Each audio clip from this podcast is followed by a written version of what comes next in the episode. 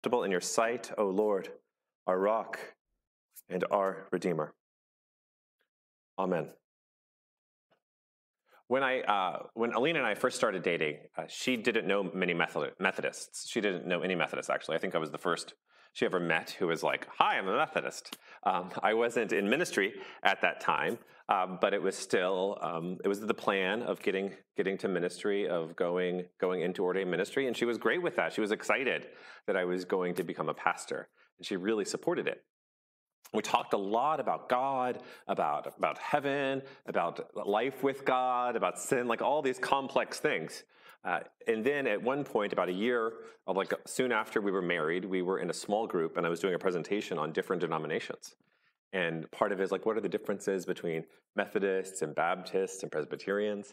And um, and Alina like told me like Wilson, I'm, I'm so surprised all these differences. I thought Methodists just talked about the Trinity all the time when I realized that that was just me. I, I talk about the Trinity all the time um, because I think the Trinity is so important and so, and so great and essential, and, and all the things that God does for us, all the things are because of who God is in God's self, that God is Father, Son, and Holy Spirit.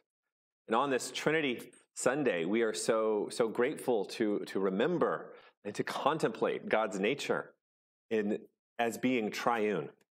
Now, for any of us, whether or not you grew up in the church or you're not part of the church, there's usually about three responses you can make to the word Trinity. One is indifference. It's like, oh, Trinity, whatever. Um, another is confusion. Triune, what, huh? And the third is, um, is amazement and awe. And that's what, what God is seeking for us is this amazement and awe that oftentimes we use analogies to describe the Trinity.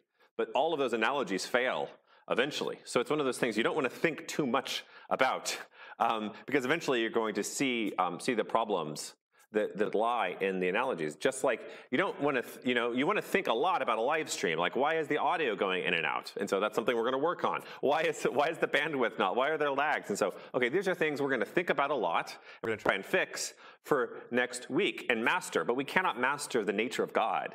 We cannot, we cannot put God into a box and say, okay, mastered, next, now I'm going to try and master snails and figure that out, or something like that.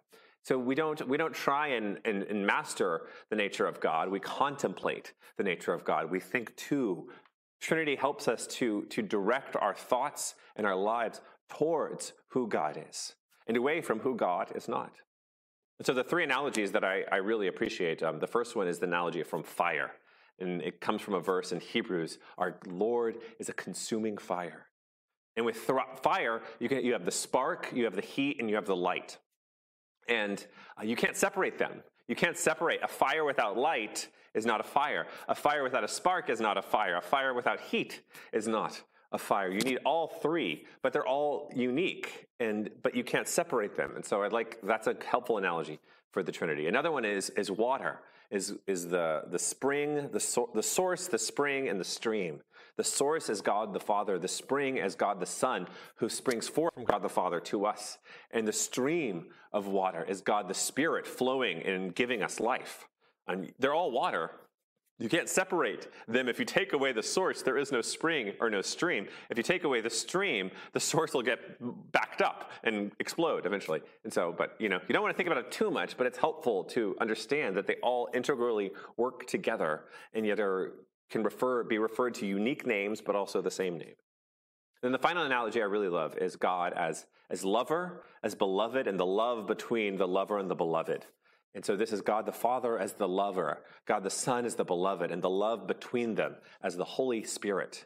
I think this is most evident in the Song of Songs, but throughout scriptures, we see this that God's and that God includes us in the love between the Father and the Son. And that's why Pentecost happened. That's why Jesus sent the Holy Spirit to us to be included into the amazing and infinite love between the Father and the Son. And how amazing and wonderful it is for us to be a part of that relationship.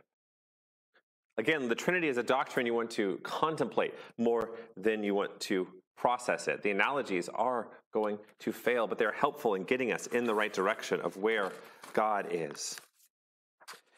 If you dig too much, they will fall apart. But God is Trinity. God is Father, Son, and Spirit. God is with us today. God is not just really far away. I think that is so important for us to remember that a lot of images and visions of God kind of borrow from pagan notions of like God is, is on a cloud somewhere, like looking down at us, or God, you know, God is like, you better watch out, you better not cry, you better not pout, God is watching you. Um, or like the Texas fight song of like, till Gabriel blows his horns. Um, you know, it's like this kind of very uh, creepy, creepy, like Orwellian state view of God that is not found in, in scriptures. God is not very far away. As a, as a theologian I like wrote, if one imagines that God is some discrete object, visible to physics or some finite aspect of nature, rather than the transcendent actuality of all things and all knowing, the logically inevitable absolute. I know this is a, a, a, big, wordy sentence, but it's, it's very helpful. God, if you, the, the point is, if you try to imagine God as something that you can define and observe, observe, rather than the source of all reality, you're talking about something completely different. And our word for God is completely different.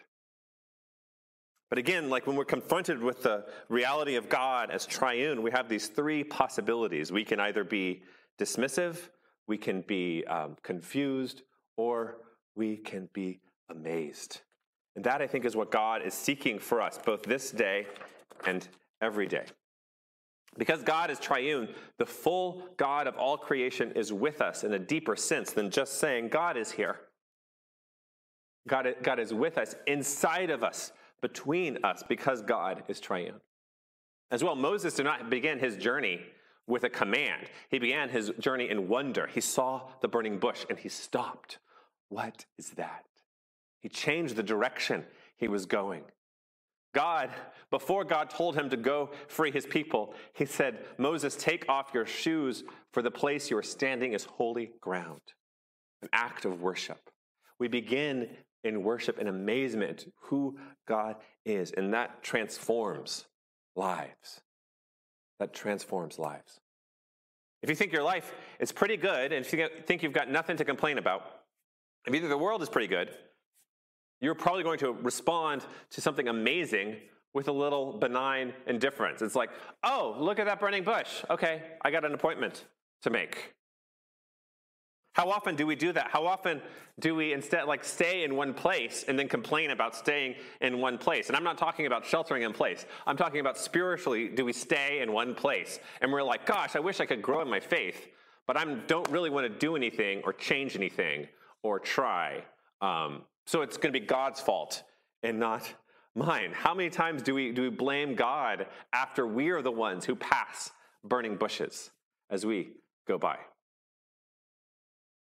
And you know what? A burning bush in your life may be someone who needs love today, who needs good news, who needs a friend, who needs a hug or a meal or a story of hope. God may not be calling you to free the slaves like he did for Moses, but God is calling you to something new. Because God is triune, God is calling you to something new. I mean, there's, there's new movements breaking forth across the world. The world doesn't know how to respond to, to the pandemic, whether there's so many people have different responses to COVID who are like, it's a, it's a hoax, it's a lie. There's, the world as a, as a whole doesn't know how to respond to what happened to George Floyd, to what happened to protests and Black Lives Matter movements across the world, to people in, people in Senegal and people in Turin and people in Switzerland, all over the world, stepping forward to protest what happened in Minneapolis. There are new things happening across the world. The triune God calls us to God's self, to a life of wonder and amazement. But we have to respond and not just keep treading water. When God is calling us to something new, God is not telling us that you need to remain in the same place. Trinity means God is with us. Trinity means that Jesus can save us, but Trinity also means that you cannot stay in the same place if you have experienced God. God never meets someone and says, Oh, cool, you just keep on what you're doing. Keep on doing what you're doing. Jesus never goes up to someone and is like, Oh, you're a fisherman, just keep on fishing, and walks off. he says, Lay down your nets and follow me. The experience of God is, is life changing, is radical. It's not going to keep you in the same place. So, what is the change we need this day? What is the change the world needs? First, we must not begin by looking at the past, by longing and looking at how, how the church used to be, what it used to look like, what things used to be, how people used to greet each other, and all the things that used to happen, that God is doing something new this day. And the new kingdom, the new presence of God is not going to look like what happened before, but it is going to be different and fresh full of the love between the Father and the Son through the Spirit present with us. Second, we must not be surprised when God asks us to change. To change something. If we want to take a step following, following God, we can't just take one step. We got to keep on walking on that path that God is making for us. There are two sides to the coin of God being with us. The first side is, is great. Like, if we're ready to commit to a life of Christian perfection and letting go of all that is not love in our life, it's awesome that God is with us. But if we want to keep on some not love, if we want to keep on some self destruction and some sin, if we think we should have our little, you know, our little man cave of sin for ourselves and don't want God to go into that place, the presence of God is not going to be as, as comfortable. It might be a little more like a refining fire than many of us are ready for because God does not want us to have those acts of self destruction.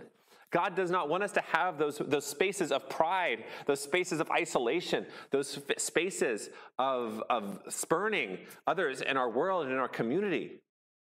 God wants to burn those up to free us fully to love our neighbor, to free us fully to love God and God's self as Trinity.